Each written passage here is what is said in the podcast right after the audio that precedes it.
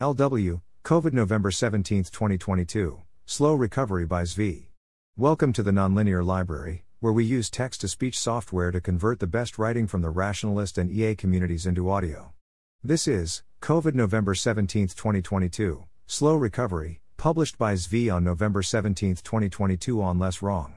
While the news has been fast and furious on many fronts, COVID is not one of them. Except that, this week, I got it. On Monday evening, I started having chills. They seem better during the day, worse at night, slowly improving. That night, I was almost entirely unable to sleep. I would lie down to sleep, and my body would be having none of it. I'd simply be lying down in bed for the whole night for multiple nights straight. The third night was somewhat better. The third night did finally include a lot of coughing, which for now seems to have gone away. I thank everyone on Twitter and elsewhere for the well wishes. Needless to say, I am somewhat tired and not at full capacity. That is the main thing I am feeling right now very, very tired and low energy. Other aspects are manageable. You do not want to get this. It sucks. It is a bad time. It also is something that ultimately has not been so bad. It will pass. Life goes on. My main writing focus this week until I got sick was assembling my post on everything that happened with FTX. I hope people find it helpful. Executive Summary I have COVID. It is no fun, but I should be fine. Remarkably little broader COVID news. Beijing seeing a spike in cases. Let's run the numbers. The numbers. Predictions. Predictions from last week 250k cases, plus 4%, and 2,400 deaths, plus 20%. Results 244k cases, plus 0%, and 2,139 deaths, plus 7%. Predictions for next week, not a holiday yet, 250k cases, plus 2%, and 2,250 deaths, plus 5%. There was some bounce back in deaths, but it still looks like the break in southern cases was for real. A combination of weather and variant seems like it should push case counts up slightly. For now, all seems quiet. Deaths. Cases. Physical world modeling. Oh look, we are intentionally creating strains of COVID 19 resistant to Paxlovid. Great. Oh look, Another study that says that people who get COVID 19 will later be in poorer health than people who did not get COVID 19, without controls, so thanks for that. Paxlovid rebounds in 19% of study, versus 7% rebounds for controls, study. In other COVID news, White House seeks more COVID funding in lame duck session. I don't know why it would be forthcoming. White House extending COVID emergency until at least April.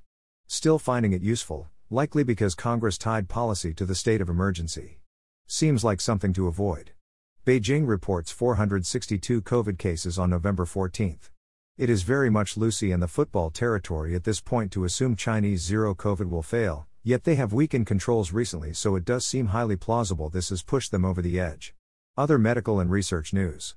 Open offices lead to 62% more sick days than individual offices. Six person rooms lead to 30% less sick days than open plans. My guess is these ratios are a lot narrower with kids involved, a lot more important without them. I am seeing stories about the Canadian legalization of assisted suicide that suggest it is turning into something deeply scary. Some reports say it already accounts for 5% of Canadian deaths, and there are things like this.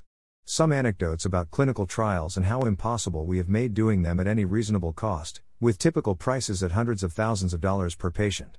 The story starts with incestuous, insider only requests for proposals that include 50 pages of useless boilerplate, followed by 20 person meetings in which firms defend their breakdown of costs and every little decision they are making, then a vibes based final verdict among those who meet the criteria, so the whole process was meaningless from the start except as negative selection for extreme inadequacy. Now we have a vendor to do the trial. Then they have to do a similar process to find hospitals, some of which will handle things with no issues and some of which will be endless headaches. You will be quoted $176,370 for an unglorified SQL database with which to track drug distribution, and it will take several months to get set up. You will still need to manually generate your own worksheets for exams, which then will need manual integration into the electronic systems. You will pay five figures for specialized advertising copy to recruit patients, and it will come back with blatant grammatical errors, clear misunderstandings about the patient population, and low quality stock images. All of this and more will each require 10 plus hour long meetings for each item, each with 5 plus participants. I will quote the closing thoughts. Why is this industry so cursed? Some hypotheses. There is fundamentally a lack of talent flowing into the space, because everyone smart is eaten by tech or finance. The only reason I had any insight into this at all was because I was an ML focused engineer in a biotech company heavily funded by tech VCs.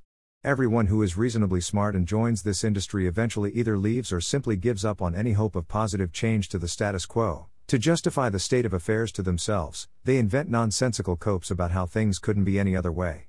The massive amount of undocumented specialist knowledge that you need to efficiently run a clinical development program strongly favors incumbents, preventing new market entrants from easily competing on the basis of cost or competence. A.G. It doesn't matter if your firm has 170 IQ engineers if they simply don't know all the one weird tricks about how to get around the FDA's catch 22s. Because the cost of failure is so high, well capitalized companies will always favor established methods, even if they are slow and inefficient, as long as they present a reasonable chance of getting the job done eventually. To effectively run a clinical trial, you must hire on a large number of ex pharma professionals for their specialized knowledge, and that fundamentally degrades the culture of the company beyond recognition. To be honest, I don't have any great solutions to propose. The problems seem nearly intractable in their scope and magnitude. Even if a return to positive real rates leads to a renewed focus on the world of atoms, it could take decades for the industry to become more efficient. Good luck.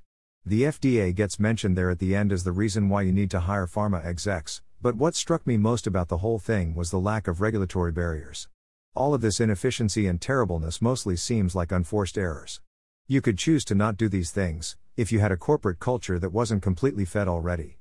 Thus, if you were to start a new company to do clinical trials at a fraction of the cost, this is something that could totally work without having to cut any corners whatsoever, except that you'd need to solve the problem of hiring the pharma execs without having them poison the culture.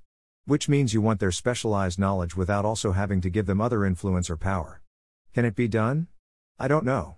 I'd love to see people try. Thanks for listening. To help us out with the Nonlinear Library or to learn more, please visit nonlinear.org.